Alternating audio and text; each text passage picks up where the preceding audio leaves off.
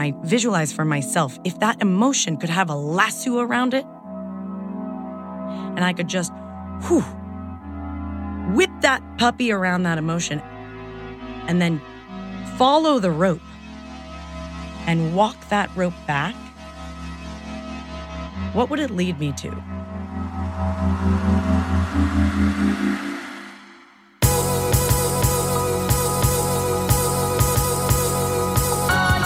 You're listening to the Almost 30 podcast, a lifestyle podcast hosted by Krista Williams and Lindsey Simcik. Tune in for a new episode every Tuesday to hear our honest conversations about topics like wellness, entrepreneurship, spirituality, and self development with guests who are really smart, really inspirational, and really fucking funny. it's real, it's raw, and it's unfiltered. Inspired by our transition from our 20s to our 30s, we realized it's so much more than that. Our mission is to provide you with the tools, guidance, and motivation to help you navigate any transitions in your life and propel your personal growth. Thanks so much for tuning into the Almost 30 podcast. Here we go.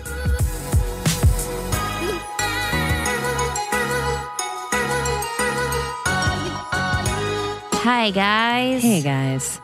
Welcome to the How are you feeling? podcast. How are you? Do you ever feel hungover after Christmas? Like, Even though you don't feel drink? depressed.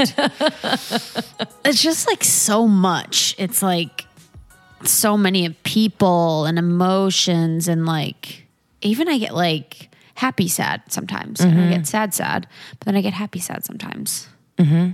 You know, because some stuff is just so touching or Mm-hmm. you know. Yeah, we were saying like how we love that around this time of year we like slow down. Mm-hmm. And then all of a sudden we got to freaking speed I back know, up again. dude. I was thinking, which is that. sad. I'm like, this month felt right. Like this felt like the speed we should be at. Yeah. Yeah. We took time off from recording, mm-hmm. or at least not as often as we normally do, just because I think we need to like sometimes step away and mm-hmm. and kind of go through, you know, feedback and what we're feeling and, you know, how we want to approach the new year and um, just get re-inspired and approach interviews like fresh. We would have like two interviews a day sometimes. Literally. Three is sometimes. And then by the end I just I was like the words weren't Same. And I just don't it's so draining. Yeah. In a good you know, in, a a, good good, way. way. You like pour everything into it, but it's also draining to be engaged in a conversation Mm-hmm. actively for an hour and a half at a time. You know what I mean? normally you're, you're, when you're in a conversation or a group setting like that other people can kind of take Yep. it kind of divides the energy You can but come in and out. Like, you know, you're not that long thinking. You know, you're thinking on your feet. yeah not here at almost 30 Yeah, not here, at almost 30. but we hope you guys had a wonderful holiday and a few days till the new year we Mm-hmm. are super excited we have a solo episode coming out soon just kind of Mm-hmm. reflecting on this year um, talking about not just resolutions but like Mm-hmm. intentions that we're setting for the new year and things to look forward to Community Um, updates. yeah community updates Oh It'll yeah, be- update for the community. I went home. I decided to go home for the holidays. I know Mm-hmm. that everyone was so thoughtful in their feedback. Oh, in the Facebook group. yeah, in the Facebook group, Oh, we were talking about if I should go should. Mm-hmm. home or not for the holidays, and everyone was so sweet, and they gave me such honest feedback, and I decided to go home. Yeah. and I went home. So thanks for the feedback, guys. So today, day after Christmas, I don't know when you'll be listening to this, but this one is a special one. Mm-hmm. It is our gift to you at the end of the year. Um, we had a really intimate, beautiful conversation with Natalie Kuhn, who is the executive director of the class by Taryn Toomey. I don't know how she came into our lives. Yeah, I don't know. She just like floated in. Yeah. It's like times like this when I'm talking to someone like Natalie where I'm I'm almost like there's so many signs in my life and in the world of people that are actually absolutely incredible and good and unique and uniquely them and uniquely following their path that it almost just blows my mind. Mm-hmm. and so I love being around her because she's so human. Mm-hmm. There's nothing so about damn her true. that like makes me She feel cusses. Yeah, she's just like in Funny, her body too. and in her like heart at all times.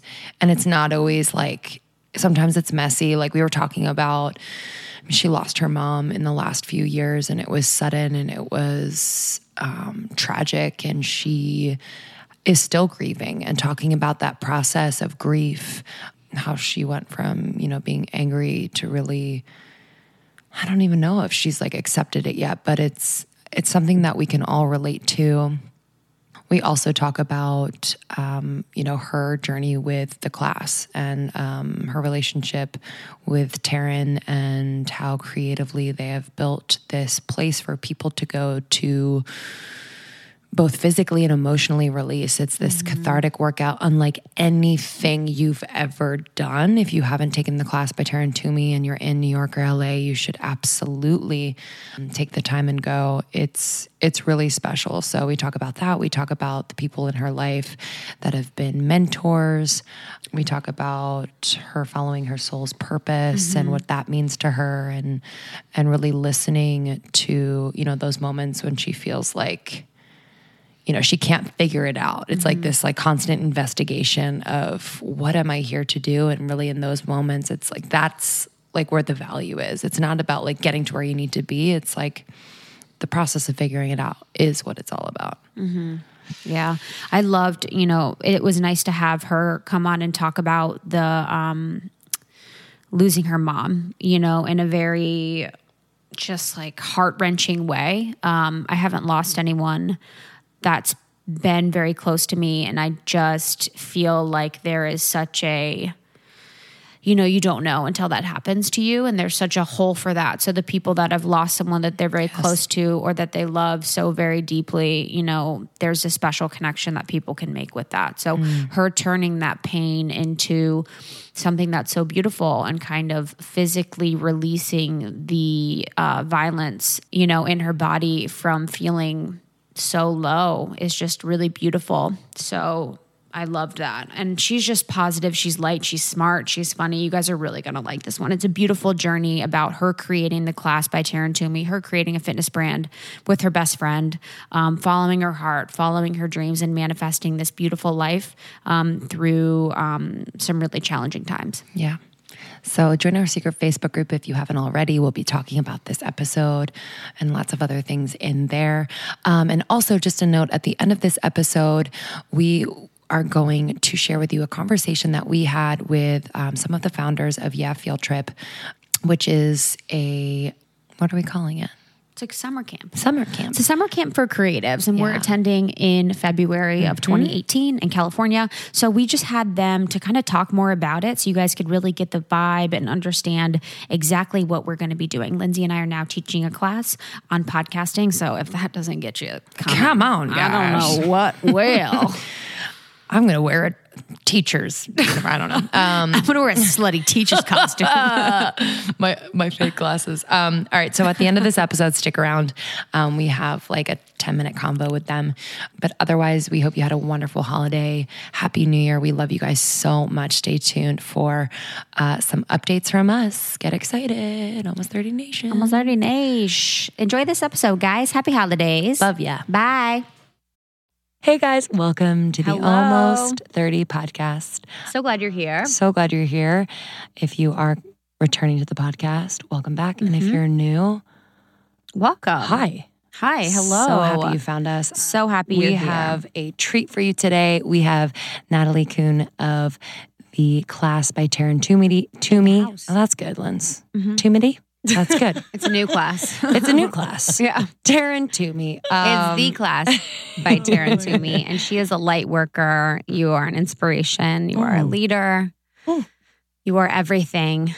And we are both super inspired by you. So yeah. we're so happy to have you on and so talk about you. everything that we can. Yeah. Oh, it's fitted in here. Yeah. Everything. So for those of those of our listeners who don't know what yeah. the class is, can you tell us a little bit about the class. Sure. It's different than any other workout method. Yeah. yeah. anyone has ever done. The class by Taryn Toomey in the in the pithiest sense mm-hmm. is uh, spiritual fitness or a cathartic uh, spiritual fitness experience, and what that what that means in a more in a, in a longer description is that you are using your body to awaken or ignite the reactions that lie just underneath the surface. Yeah. So you're using strength training and calisthenics and cardio to work through any unstuck, excuse me, any stuck emotion to unstick it, any um, stuck thought that needs to move, shift, or change. And um, we use the body as the the vehicle. What is it based on? You know, like where did it come from? Yeah, good question. Well, Taryn was a yoga instructor for six years or six plus years. And then she had two babies. And as she started to navigate the Baby uncharted Post. waters of new motherhood, Mm. um, she recognized that there was a lot of fire that wasn't really being released in um, a held yoga pose, and that in the middle of you know warrior two, she wanted to have the opportunity to yell, or vocalize, or Cool. express herself. Mm. And when I met her, um, she was doing some version of what it is now in the the gym of her building, and on the the decks of of, of friends' apartments in Tribeca.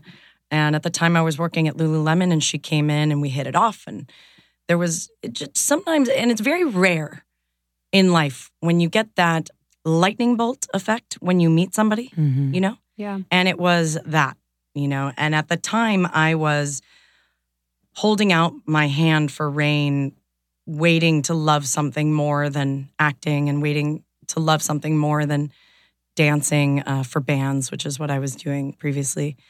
And I didn't just get raindrops. I got a, I got a full on hurricane blow through the Lululemon store, and it was truly electric. She is electric. So I took her class twice. And at the end of the second class, she was like, Have you thought about teaching? And at the time, there was no name for it and there was no website. It was truly, you dropped $20 in her kid's trick or treat bag. All of the money went to her late mentor, Mama Kia, in, uh, in Peru to support an orphanage there.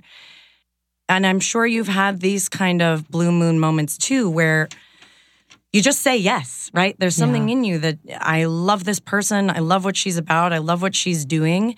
And she is such a deeply intuitive person. And I am, I can extract from that intuition more uh, or organization. So from there, I was like, well, how about I set you up, I break you down, and I teach myself. And then on Sundays, I'll teach a few friends. And when I'm ready, you can come take the class or what I think it is and give me notes. So that's basically how it went. Was uh, my own little version of uh, teacher training, and she had this major leap of faith and agreed to it. And six months later, yeah, And you were the only teacher at that time, other than at that same time, during those six months, the goddess that is JC Gossett re entered Taryn's life and for the first time entered mine. We were in one of those classes before Taryn moved it to a dance studio where she walked in and I thought, wow, somebody of that much light and beauty surely can't be a good person. Mm-hmm. Sure, surely she's not the full package. Mm-hmm. And she really was. And Taryn explained that I was training and and the last thing that JC said before we left that day was if you ever need a guinea pig, I know all the places that you can rent studio space in in New York. She followed up with me and so it was the three of us. We uh, JC and I were the first teachers and for a long time, I think two and a half years, it was just the the three of us running class and trying to give it a go. Wow. What did that feel like to have like a woman like put faith in you? I think sometimes like there's that judgment between females or reservation, you know. Mm. I think if you're in the same like world, like fitness or wellness, I hadn't I wasn't in the fitness world or the Mm. wellness world at the time. I so Um, dancing and I- working at Lulu, right? yeah, and and acting and I certainly Mm. felt that experience in the artistic world because it feels really like a race which is so silly because it Mhm. just isn't one. yeah. Mm-hmm. But I also went to an all girls school Mhm. and I was raised by a super strong woman. And I um, have always been surrounded by smart, capable, hardworking, talented women. And I had two female life mentors prior to meeting Taryn. So it felt like I met my next mentor, like my next sister, my next kin, you know? And that was that was true. I think my previous mentors really set me up. Jane Malmo, if you're listening, mm-hmm. Heather Carlucci, if you're listening, Mm. guided me through my teens and then early 20s. And then I met Taryn at 27. How did you meet your first mentors? Like, did they know you're the My first one was a, uh, an instructor at NYU, mm-hmm. Jane Malmo, and she was a part time lawyer and a part time theater teacher. She needed a research assistant. And I loved what she was. Oddly, this is actually just coming to me right now. What I was studying with her was catharsis and Freud. That's amazing. So Like, I was what- what- like, deep tell in us the more about that. stacks of Bobst, which is the NYU library, um, collecting a wide range of information and then distilling what I thought she should teach, and that was uh, that was very cool. And that went into cathartic uh, performance art. So that got into some works of Chris Burden and anyhow. And Taryn didn't know this about you. Oh when no, you this, met this her. is back when I was 17 and moved to New York. That's just that's, so crazy. true. Yeah, yeah, that, that all came so together. true. Yeah. Oh, oh, no. It's actually just coming to me now that I had been studying art and catharsis. Yeah, at that time, and then I So thought I wanted to be a baker. Obviously. Potentially, the, potentially the antithesis. to could be what a I'm very doing different now. podcast. yeah. and so I met um, a woman, Heather Carlucci, who is a a woman far beyond her years. She was a pastry chef when there were only male pastry chefs, right? Mm. And she's the daughter of a model, so she was sort of rebelling against that. And then she broke free of that completely and decided to open an Indian restaurant. I don't know, guys. It's been a funny thing, but Yeah. she she has always been a, a real backbone for me, encouraging me and making sure that I stay true to the passions and the aspirations that I have. And I think that's what any good mentor does, right? Uh, guides you from this eagle eye view that only they have because they're 20 or 30 years older than you and allowing you very softly by, you know, patting you on the left and patting you on the right to just stay your course, you know, and allowing you to fall and being there with some words of wisdom and maybe a job Mhm. Yeah. when you fall, you know. And then, so did they know that they were your mentors? Like, I'm trying to think about so women that are listening to the podcast. So the many, chia so seeds many chia teeth, seeds yeah. in my teeth. Um, I'm only realizing now how important having a mentor Mm. is, or and I, you know, I maybe had some that I didn't know they were my mentors, or Mhm. they didn't know that they were my mentors. But I wish I would have sought them out more Mm-hmm. so, like you did, and had those strong relationships with women that I admired. I was kind of like an avoider of women relationships for a long time. Mm. Um, so how did you so you found them and then how did you like nurture those relationships and how did you make sure that it was valuable for like both parties? Good question. I think that w- once I find a connection, a Mhm. human connection that Yeah. really speaks to me, I will work so hard. I will work so hard, you know? So for Jane Malmo, I mean, I researched my face off because I thought what she was doing was full of integrity and interesting and different and new. And when I met Heather, I believed, and I obviously still do believe that a female chef should be able to do anything a male chef can do and better. And she had an all female kitchen, and I was all about it. So there was a real passion that ran through the tasks. Mm-hmm. So if I had to clean the fridge, I'm going to clean that fridge, you know, because that's serving a greater function. Mm-hmm. And I've always been that way. That and and I think that a lot of the folks that I meet who are within our generation Mm-hmm.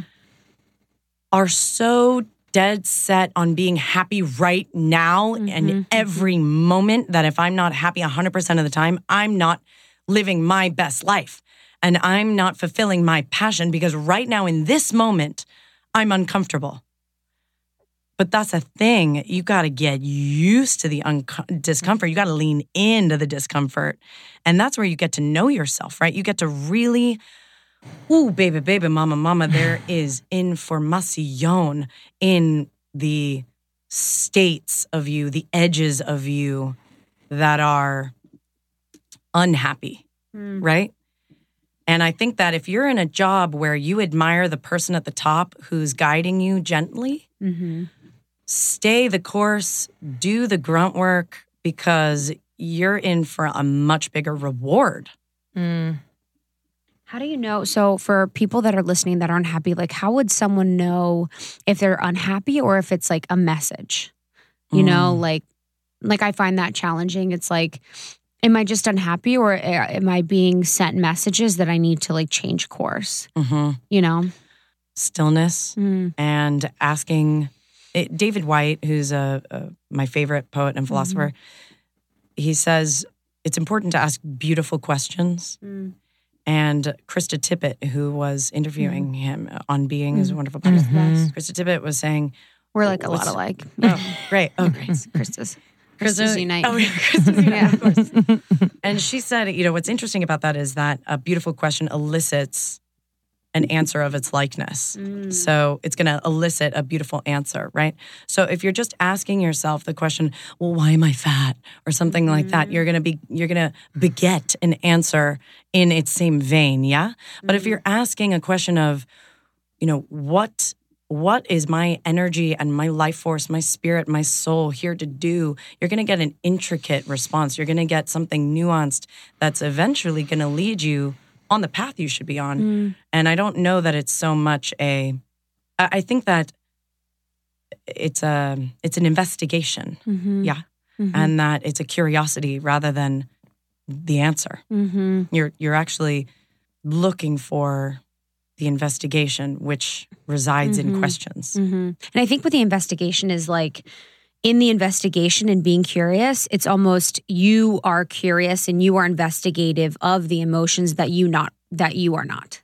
Mm-hmm. So it's like if you're investigative and you're curious, you're being curious about emotions that you're not identifying yourself with. So if it's mm-hmm. sadness, you're being investigative about maybe why you're sad, but you're not identifying with the sadness enough to be like, I am sad. Mm-hmm. You know what I mean? Yes. So I think that like just building on what you were saying, yes. I think is is key. Yeah, I think you're right. That understanding there's a difference with um, from experiencing the Mhm. thought or the feeling and branding yourself Mhm. as it Mm-hmm. or identifying as it. Mm-hmm. And that difference is ultimately going to alter your life. Completely. I mean, it's like the permanence. You know, if you're sad, you're like, I'm so sad right now. I'm so sad right now.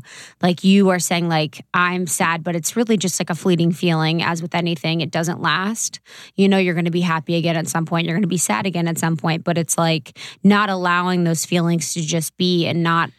Yeah, the um when my so to to circle back to the story of meeting Taryn, right after Taryn put me on the schedule, two days later after teaching my first class, my mom passed away out of nowhere. She was not sick, Wow. not in the hospital. This was no one saw this coming, and the class at the time was not uh, as uh, soaked or steeped in the spirituality for me. It had not gestated for my my being, right? After my mother passed and I returned to New York after the funeral and the insurance cards and the death certificate, all the things that come with having that experience, mm-hmm. the class took on this whole other life where it became my healing. Mm. And as do many people when they're going through a hard time, many of us lean toward Pema Chodron's When Things Fall Apart, right? Mm-hmm. And there's mm-hmm. a small little section in there that talks about how an emotion fully felt only lasts 90 seconds. Hmm. But we spend a day or weeks or months or years avoiding the possibility, even the possibility Yep. of feeling it, right? Because it's so what? Overwhelming, uncomfortable, foreign, Mm-hmm. peripheral, mm-hmm. unsafe. So instead of testing that water, mm. Which of course you can really only test if you if you you are in a safe relationship, a safe relationship with yourself, right? This mm. is a, I'm not totally I'm not a trauma expert, right? So I'm talking about you feel something and then instead of drinking the wine or not or abstaining from everything or eating all chocolate or not eating or having sex or not having sex or working or not working, all the things that we do to try to prevent it, we lean in and those 90 seconds will pass. I love that. What for you was your uncomfortable moment? And that might have been, but what was the information that you were getting during that time that you could possibly translate as a message or your next steps? So whether it was, I don't know if it was your mom's passing, but something that that sticks out to you in your as life. um as like a piece of advice. like you you were saying that you get information in those unhappy states. Mm. So is there something that you Mm, mhm. yeah. Yep. I once said, Wise. "Oh well, I'm not an Wise angry Natalie person." once yeah, said. right. Mhm. very unwise Natalie once said, "Oh well, anger is just not something that I go toward. It's I'm not an angry person." There goes the labeling again, the identifying, right? No, I'm see, I identify as not angry. Mm. I confront, I'm uncomfortable, I do all these things, but I, uh uh not me. Angry? No. And the person I said this to had a very simple response, and she goes, Oh, you might be the angriest person I've ever met. wow. Ooh, woo. What a baller. Baller. Truth teller. Yeah, literally. We, need, we need those. Real Yeah. talk. So I had to Would take you- that one home. Yeah, what was your response? Complete I would have been blown Like, away. Everything went white. You remember that Wanda Sykes stand up when she gets waxed for the first time, and the and Everything the, you know the paper white. gets ripped off, and she goes, "Everything went white." and that's a little bit what it was like for me, where I was like, "Hmm, I'm like, this bitch doesn't my paralysis must mean there's truth in this." Wow. And that's ultimately the what was um, a very profound experience for me in my grief was that I was so angry Mm. at my mother for dying, which had, she had no choice over it, you know. No, right? You know what I'm saying? And I was so angry at God or the gods or universe, whatever higher power may be. I was so angry. And then when I couldn't uh, find, when, you know, shaking my fists at the sky didn't result in the effect that I wanted Yeah, or the like wasn't- redemption wasn't that I back. wanted, Mhm. then what, well, who's next? Mm. Who's in my path? Dad, husband, brothers, family, friends. Who's next? Me? Let me just turn that right in on myself and start to talk really unkindly to myself.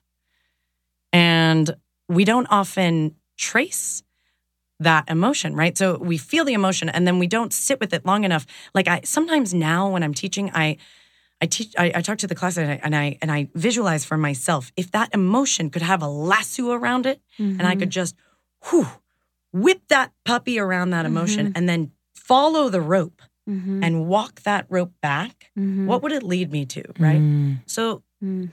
if the thought that comes up is, for example, this is so common for women, and I I was going to say women of our age, but I'm going to just say women. If you say those words, I'm fat, Mhm. then you can walk that lasso line. Okay, well, what is that? That is me uh, self lacerating. So, why am I self lacerating? I'm self lacerating because something out of my control just happened. I read an inbox, I read something in my email, or the, that person looked at me the wrong way, or I didn't get the outcome that I expected, or I didn't get the job or the promotion or the my bank account or the mm. la, la, la, la, la, la, la, walk it back, walk it back. Okay, now what does that remind me of? Oh, well, man, I've been triggered in that way before. I've been rejected by so and so before, by myself before. Well, when did that happen? You walk that back. And then suddenly now you're at the seed of the thing, right? And when you can sit with yourself long enough to tap into the seed, you might have the opportunity to redirect.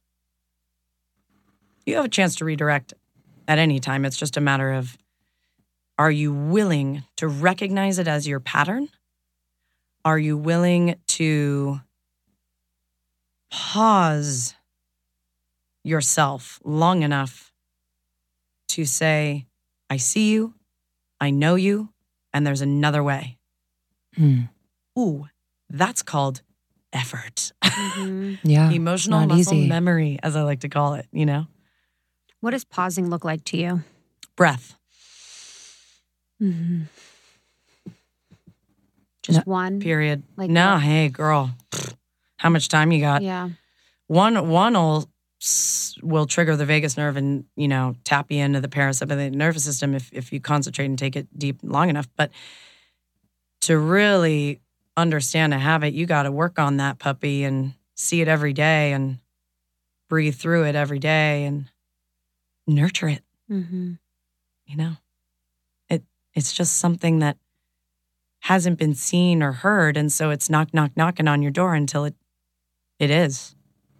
Like, you know, grief. It's. Mm. I remember I'd be washing the dishes, thinking about what I'm going to make for dinner, you know, and then I Mhm. pick up that mug, Mm. boom, crying. Right. It's so it's it's there, and it just needs to be seen. Right. What happens when you when you turn to your shadow? Right. There's light cast on it. The shadow changes shape. So it's the same idea, right? So it's Mm. there. Your shadow is right there, and you turn and you look at it. You cast a little light on it, and it has no choice but to see a different reflection because Mm-hmm. you have turned toward it. How would you guide our listeners to feel maybe paralyzed in the wake of, you know, a tragedy or or deep in gr- the grieving process, or maybe there's a big upheaval in their life? How, like, what are some first steps that they could do immediately following this episode that they could Mhm. make some forward movement? Mhm. I'm certainly no trauma specialist, but the tools that I, I could offer are what we do in the class, Mhm. which is hands on body, slowing your breath down. Slowing your breath down is going to slow your heart down. Slowing your heart down is going to slow your thoughts down. And then you move yourself out of panic and into a state of recovery, right? And just reminding yourself by placing your hands on your heart or your belly that you are here, that you're okay, that you're safe. And as one of my teachers, and uh, you know, I'm lucky enough to call her a colleague, Allison McLeese says, healing happens in community, and that you know, once you tap into the fact that you need help or that you are unsteady or that the thing that you might be going through is is tough or maybe tougher than you can handle in this moment, then you reach out to those who you know won't freak out or run away or tell you, you're fine, you're fine, placate you, you know, but who will look you dead in the eyes and breathe with you and say, I hear you. That's hard, I hear you. That's all. That's all we want right? That's all I want as humans. ever. yeah, you know? hey, partners. Listen Partners. up, partners. Yeah. Listen up, partner. How was how was your transition into teaching and becoming this type of healer and also healing yourself? How has that changed your relationship with your husband? Mm. Well, I want to back up because Mm. I don't really think of myself as a healer. I think that the the the person who heals is yourself. Mm. You know, so Thank you. uh, Yeah. If anything, I'm I'm there to um, Guide. Yeah, maybe guide. I I hope I say some things that help some people and Mm. play some music that resonates, and you have a good experience. But ultimately, um, they're they are the ones doing the work. I love that. Yeah. Um, and how's it affected my relationship with my husband? Well, what's so interesting, and very few people know this. Mm, exclusive. Ex- Everyone, listen up. you heard it here. You heard it first. And my husband works at Playboy. Love him. Love that. Fuck. Does he know John Mayer? One of my favorite articles of Playboy. Oh my gosh, so funny. So we are in, you know, we have interesting dinner talk. Fuck, I love that. Yeah. How do you like do that? I'm not cool enough. oh my gosh.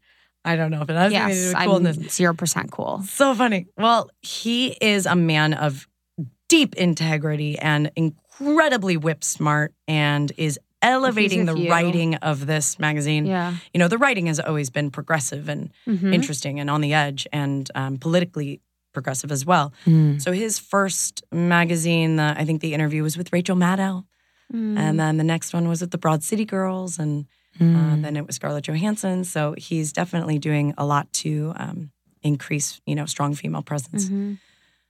But going back to your question, how has it changed our relationship? Well, I think my communication skills have increased.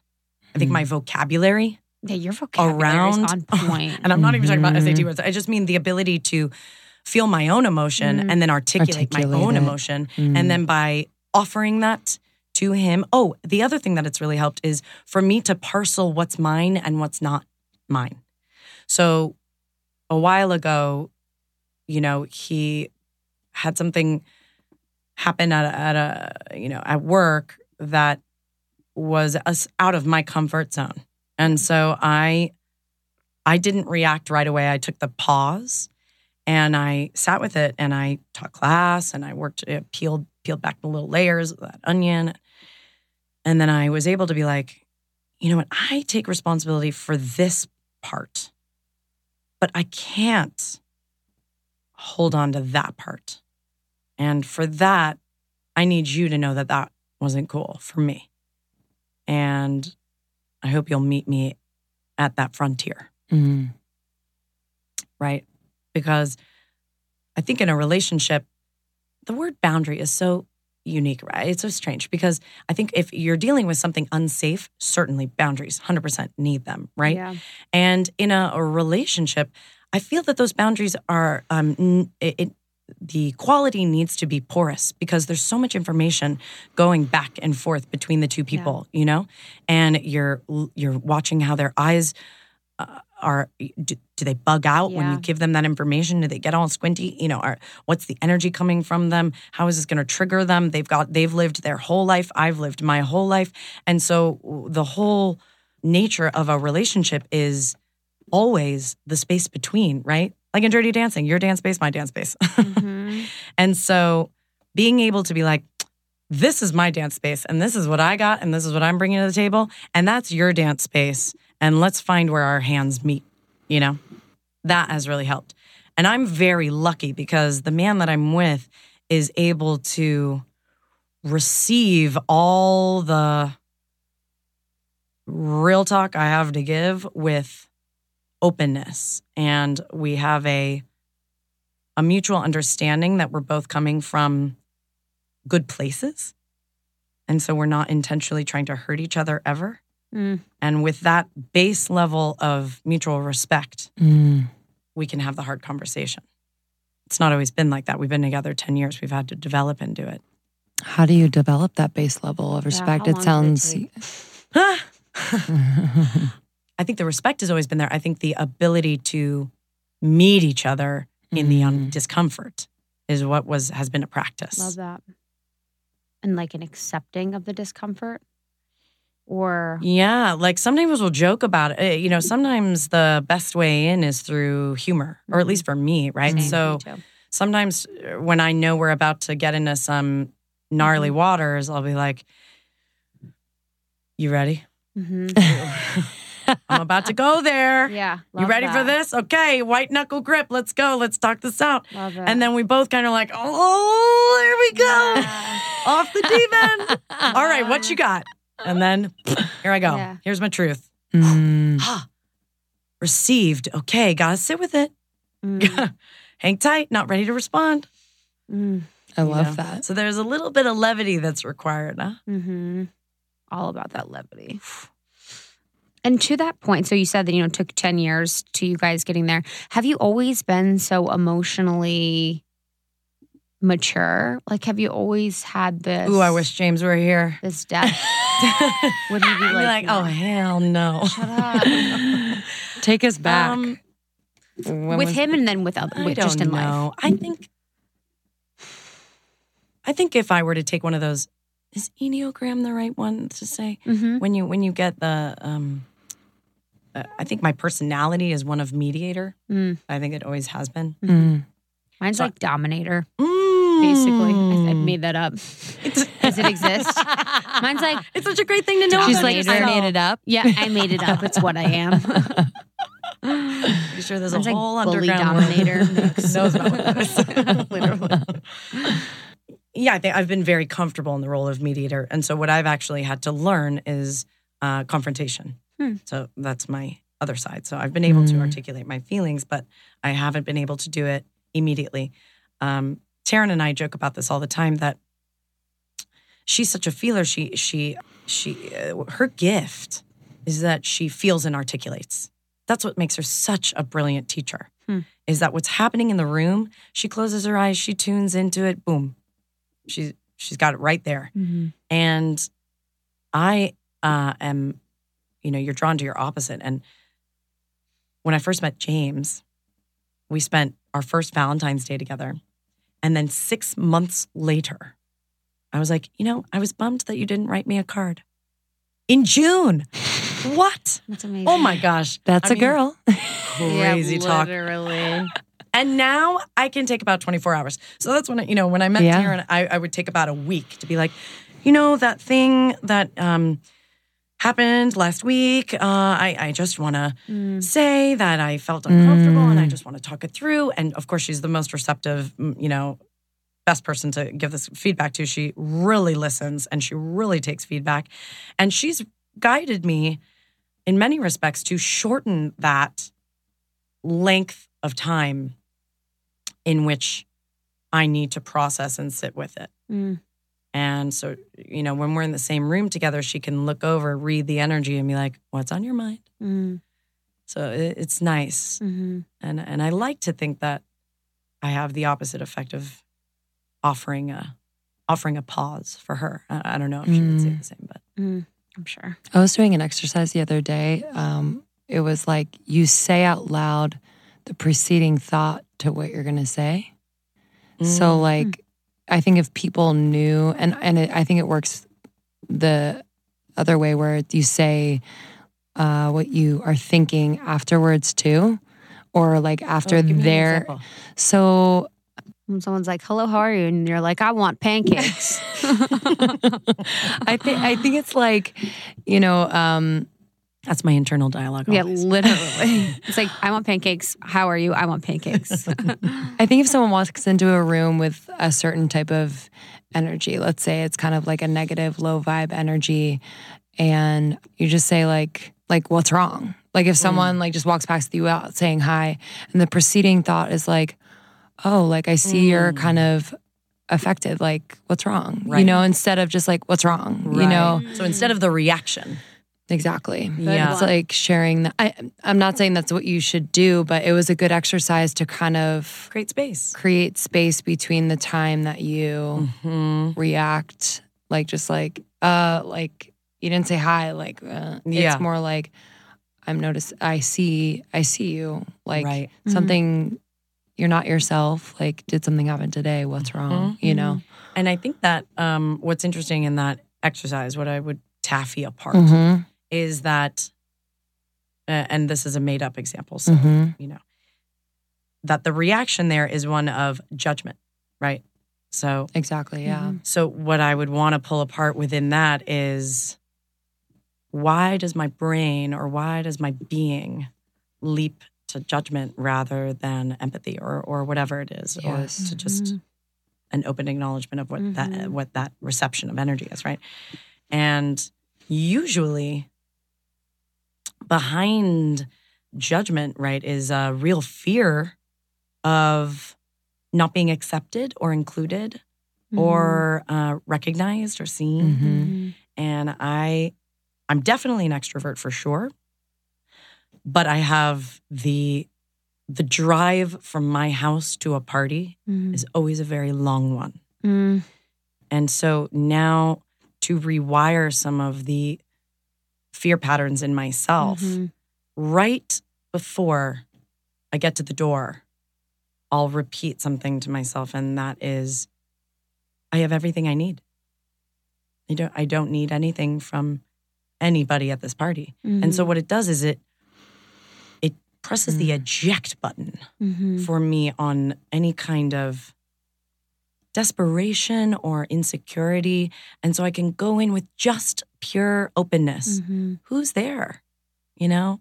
Mm-hmm. And I went to a, a party recently where, boy, this term influencer just makes me want to vomit everywhere, right? And so there's all this energy around that about, oh, well, everyone's you're gonna meet is gonna be important. And yeah. you have to make a good impression. And, uh, hope you're wearing the right shoes. And you're like, but wellness people, we're not supposed to judge each other. No, you better have the right shoes. Yeah, You know, and I was like, "Oh, la, la, la." literally. So, uh, like, what's your Instagram name? How many followers do you have? what, what makes me crazy. So I sat down next to somebody and I um next to the janitor. You're like, what's up? yeah, totally. Oh, Literally. absolute- that and is- whenever I go to those, I'm like, where's like a worker? I want to talk to them. they've got probably better stories. Literally. But anyway, I went there and um I introduced myself to somebody I was a, a big fan of. And um, for whatever reason, they weren't in the whatever headspace or you know party space to say their name. say much you know and, and that's fine. Hey i was like okay. The old natalie the natalie from high school would have been like i'm gonna make that person like me. I am gonna find my way mm. in. I am gonna tell a funny joke. I'm gonna you My know response this is, fuck that bitch. right or Yeah. i'm gonna go talk shit about that person. Yeah, 100%. or i'm gonna you know like all of these protection Totally. this just domino effect of protection, right? And um, instead, I just repeated that thing to myself.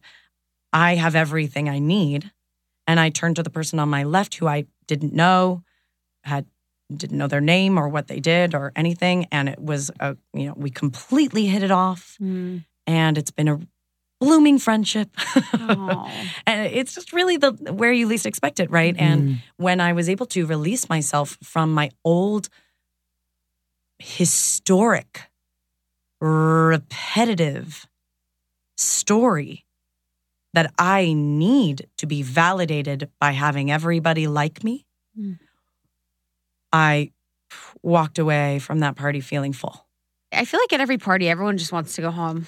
So Anyways. true. Do you know what I mean? Everyone's at parties and then they just want to fucking go home. Mm. Every, literally, where I was at a party, I don't know when it was. I was like, everyone here wants. We to go should throw home. a presents party. Yeah. Everyone needs to have presents. Yeah. Are we Not talking, no are we talking giving about spiritual presents, presents or yeah, giving spiritual presents? presents. Yeah. Yeah. Spiritual presence. You know? Yeah. What would that look? I what would that don't look know. like? Everyone would be naked. Chains, shackles. Yeah. Yeah. Parties are are a thing I think as I get older. I also have to like know my intention. Mm. yeah.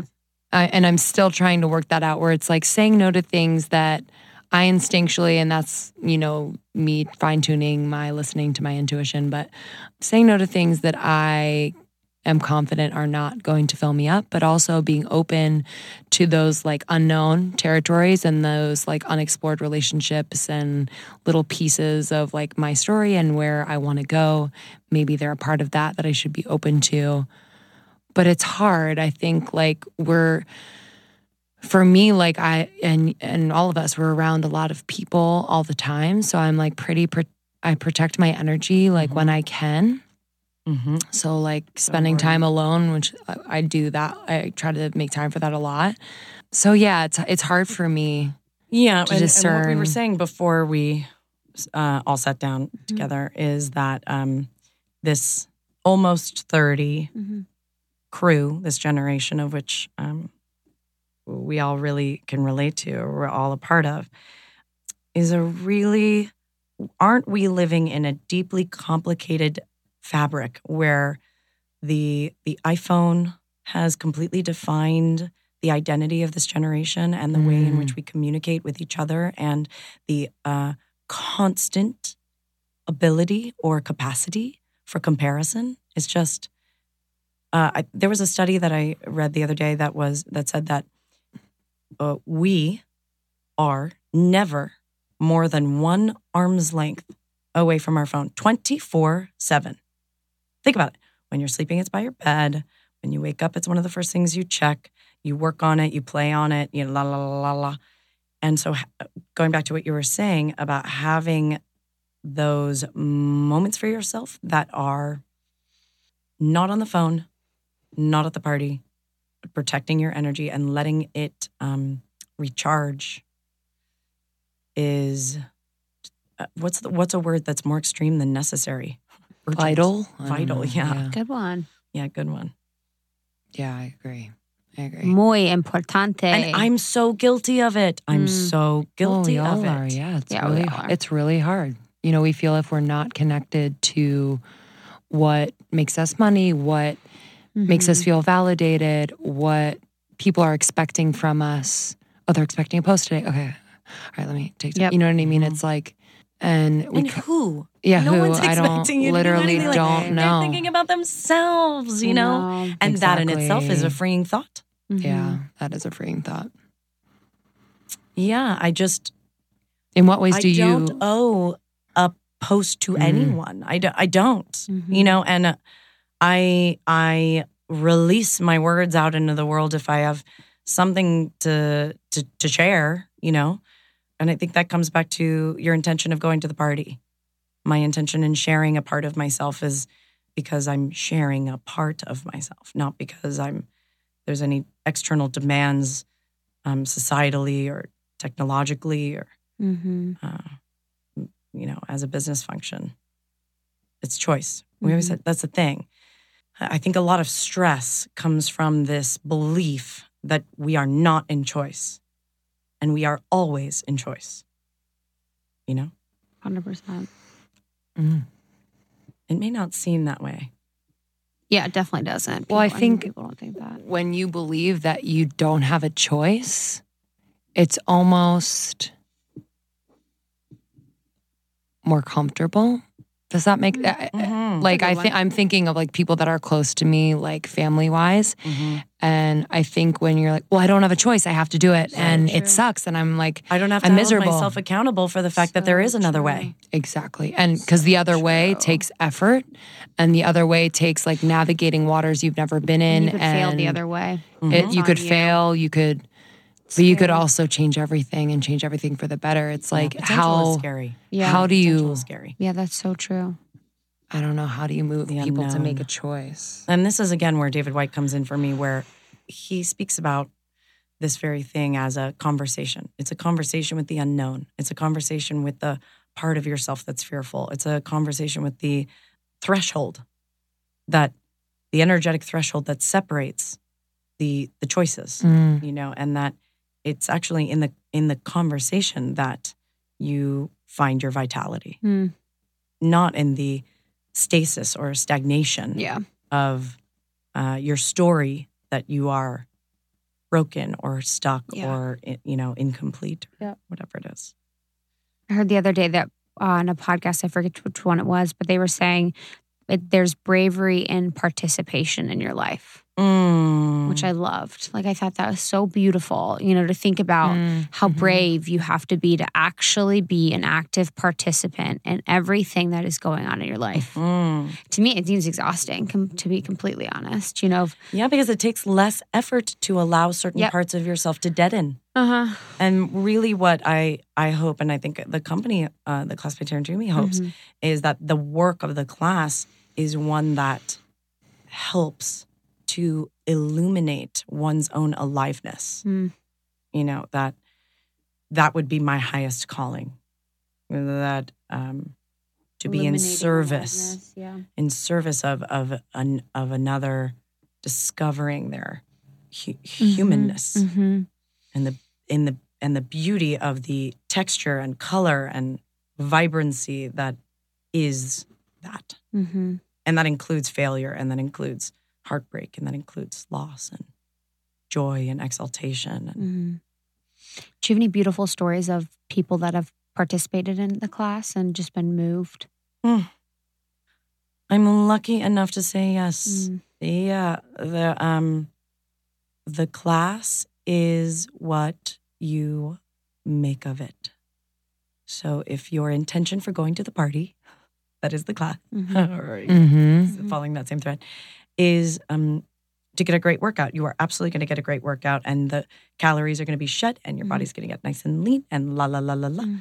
And if you are interested in uh, the practice of deep listening you're also you could you could potentially get that out of it, Mm. right? And um, and many of our students are deep, deep listeners through the work of the class. So we've heard stories of people recognizing that the job that they're in is actually never, never been part of their soul's path. Mm. Mm, We've had people who have found that what they thought was a long-standing back injury was actually stuck anger. And you know, you can choose to believe that if you want. I believe that. Mhm. Yeah, we've and, and it, I'm thinking of one person, Debbie. I hope you're listening, mm-hmm. who after her first class never felt her her back pinch since. Hmm. Wow. Uh, again, these are super individual stories. You know, I don't want to say that this is the case for every injury because there's a big difference between discomfort and injury, right? Yeah. But yeah, we, we we're lucky enough to have had many people alter the course of their life because they tapped into the belief that they are worthy of making choices that support them. Mm-hmm. Can you explain to our listeners the mind body connection? So, in the movement, how, you know, anatomically speaking, how through the movement, through the sounds, through the cathartic, anything, that physical tension is released and how that connects to your emotional Mhm. state. Yeah, so we'll do one move for the length of a song, and um, the endurance and the stamina and the sheer difficulty of that move. And I don't say that to scare anybody because if you've never taken it, you can certainly ease off. It's your own body weight, right? Mhm. So when you lean into that physical difficulty, what it does is it brings to the forefront your habitual reaction. Get me out of here. Mm. This girl's crazy. Mhm. I don't like this song. Well, I didn't eat enough this morning. I should have had a hard boiled egg. I didn't sleep enough. Uh, Let me make every excuse in the book and let me pull on every level, degree of resistance so that I don't have to feel my quad on fire. Mm. And what we encourage you to do is so, what if you got really specific? Well, my quad's not just on fire. My quad is like, you know, it's it's aching or it's shaking or or I'm beginning to sweat or so these are the mm-hmm. sensations. So this is what's mm-hmm. actually happening, coming back to the facts of it. And then once you tap right back into your body, your body's natural intelligence will begin to show you the reactions that it's holding onto, right? And that there you get into pattern stuff. So what what I think is so interesting is that you don't really have much choice about a thought that pops into your head for the very first time. You know, you didn't ask Mhm. this thought to pop into your Mhm. head, right? The second time, you step into a place of choice. Now, if you repeat that thought or that habit or that way of reacting or that way of approaching life 10,000 times, now you are in pattern.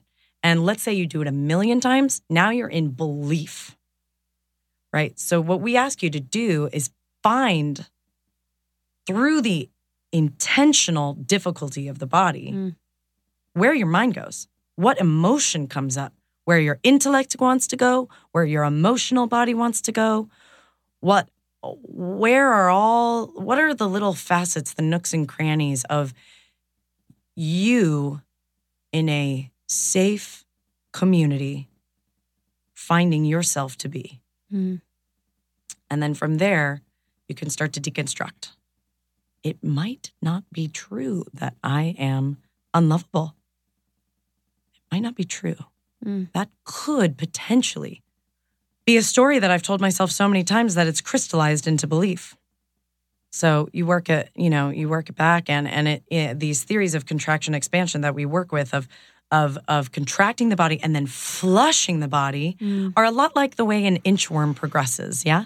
So the inchworm bundles itself up and contracts in order to take two steps forward. Mm-hmm. And it's in that same way where we, you know, you're pushing through, let's say, a, a strength training move, and then we we match that with a cardio flush.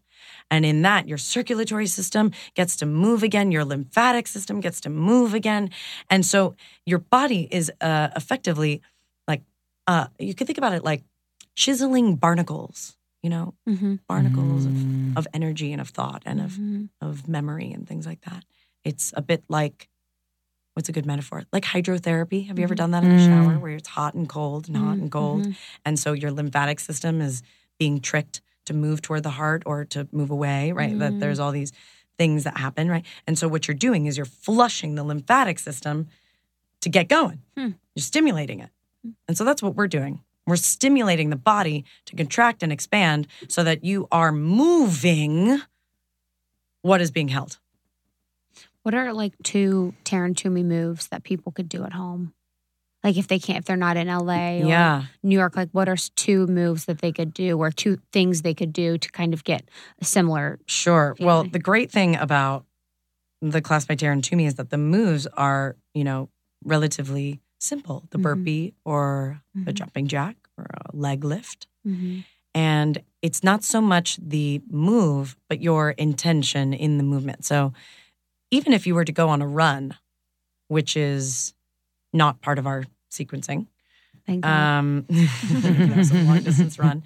Uh, the the idea still remains where you are stepping into awareness and attention about what happens to you in the movement, what happens to you on the run, what happens to you in the burpee that you're doing for you know longer than you thought you could. Often, and I think this is probably an old adage by now, but often it's the mind that quits before the body. mm-hmm. Of course, you have to be careful of injury, but that mental strength is the the work underneath the work. So it's having the mental strength to do the move, partnered with the intention, is what makes it different. You're right. I overcomplicated it. Let me simplify. You're in the move. You're in any Mhm. move Mm-hmm. for a duration that makes you slightly uncomfortable or Mhm. sweaty. Mm. And from there, you, Taryn calls it um, taking the seat of the witness, right? And for me, I like to say that you're coming on top of it. You've got this eagle Mm, eye perspective on it.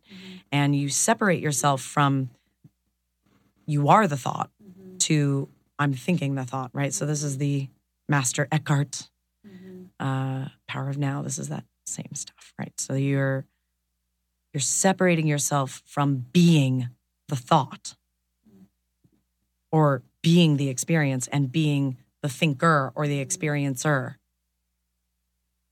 And how you how you do that is you just keep asking yourself, what's going on for me mm-hmm. right now? What am I saying right now? Where did I just go? How does this feel? What's coming up for me? Just checking in with yourself. And that translates. Let me put some more vowels in that word Please. because Yes.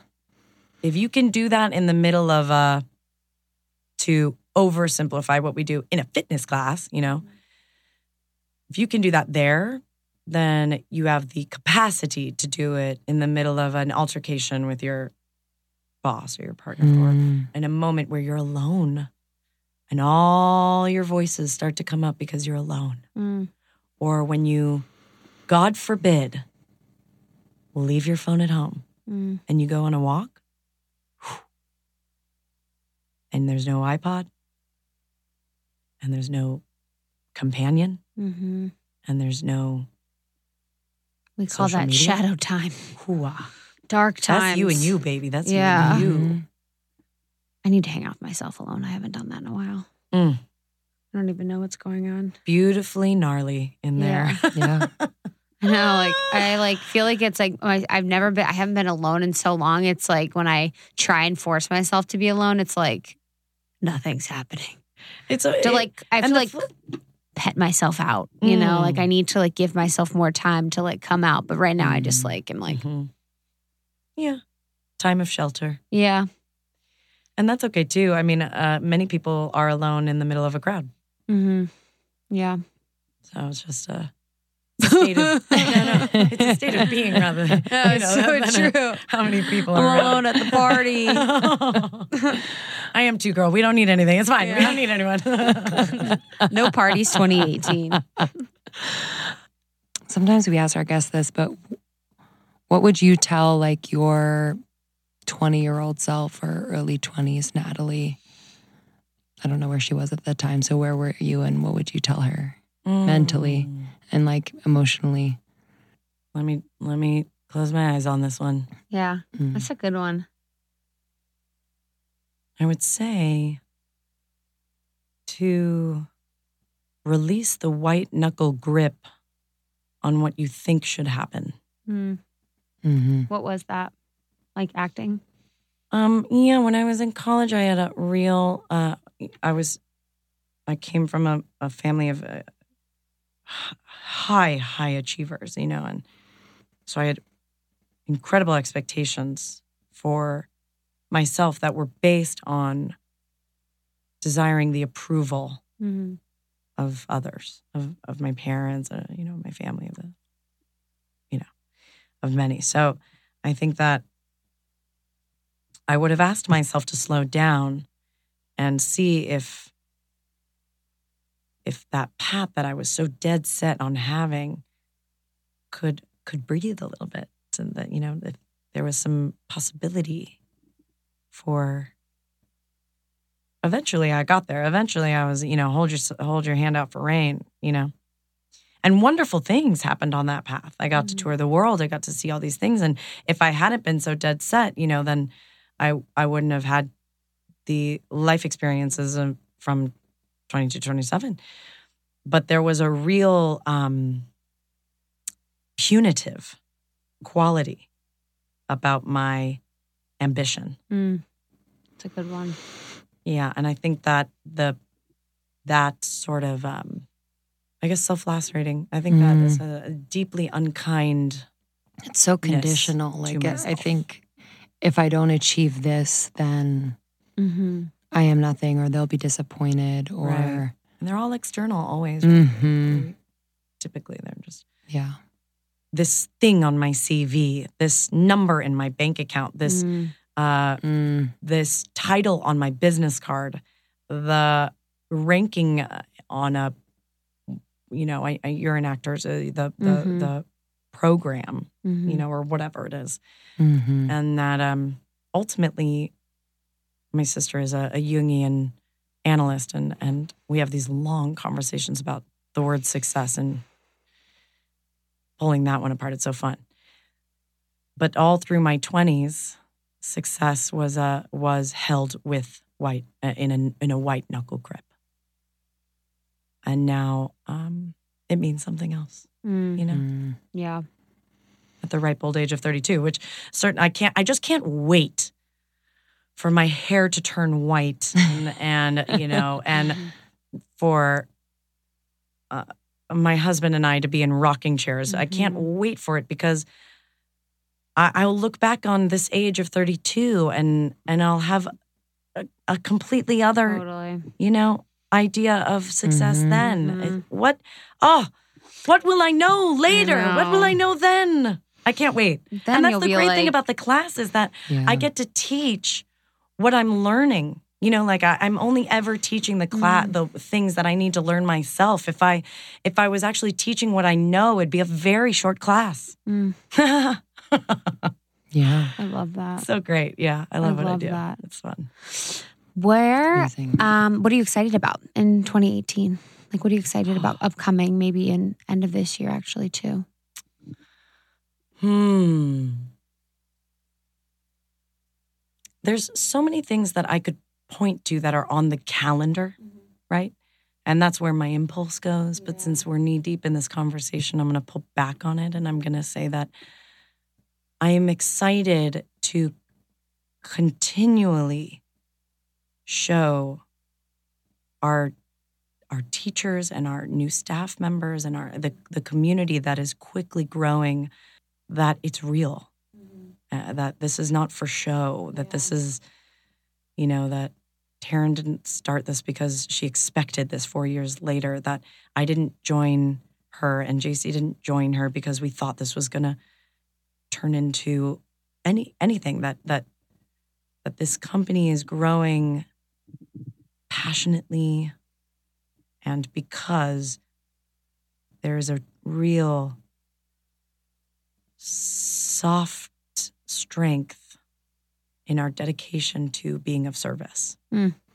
Every day, I'm excited to share that with my team and to share that with our students and uh, to keep growing on a path of integrity. So it's not the things that we have in the calendar and it's not the event headlines. It, it's this deep flowing river of vocation, of belief in, in, in what we're doing.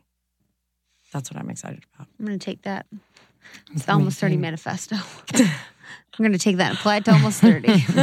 it's now ours. It's amazing. It. Yeah, rooted in service. I mean, I feel like you can only like that is that is where the root of success is. I think. Yeah, I think once you know you once you can tap in on Mhm. you and and help yourself, Mm. ooh, go help someone else. hmm I mean, that's the key. How can Amazing, like, yeah? How can our listeners connect with you and with the class? And take one of your classes. Mhm. Yeah, all the um all the information is on taryntoomey.com. Mhm. The the class by TT is our Instagram and it's uh it's really got uh, a lot of tools. Mm-hmm. It's a it's a Mm. it's a feed that can really help you on the daily. Mm. And uh mine's a bit of a mix. I'm I love yours. this is Natalie. Love that. How'd you get that? How the hell? Yeah, literally. Well, Natalie Did you get Kuhn that? was taken nine times over. Oh, and no one took this Is Natalie. I love don't that. know. I love don't this is know. I love Natalie. that. I copied Yeah. This Is a Day, which is uh, one of my my favorite groups of ladies who, who create beautiful things. So thanks for that inspiration, A This is Day. Krista's I love that. This is great. Hey, new name, who this? oh, Yeah. this was This is Unreal. beautiful. Thank you And I'm guys gonna so be floating much. For days for to this, come. but Yeah. For what you guys are doing and the and the content that you're putting out there and the work you're putting out there is is um it's a necessary voice. thank you. That means Yeah. a lot. We love it because we can shine a light on people like you. Mm. hmm So that's why we do it. Nama. Namaste fucking stay, bitches. Oh, Write us a review, bitch. Oh God. Oh, I'm uncomfortable. Write us a Guys. review. Thank you guys so much for listening. Yep. Please connect with Natalie. And if you are in LA or New York, take a class, the class by Taryn Toomey. Mm-hmm.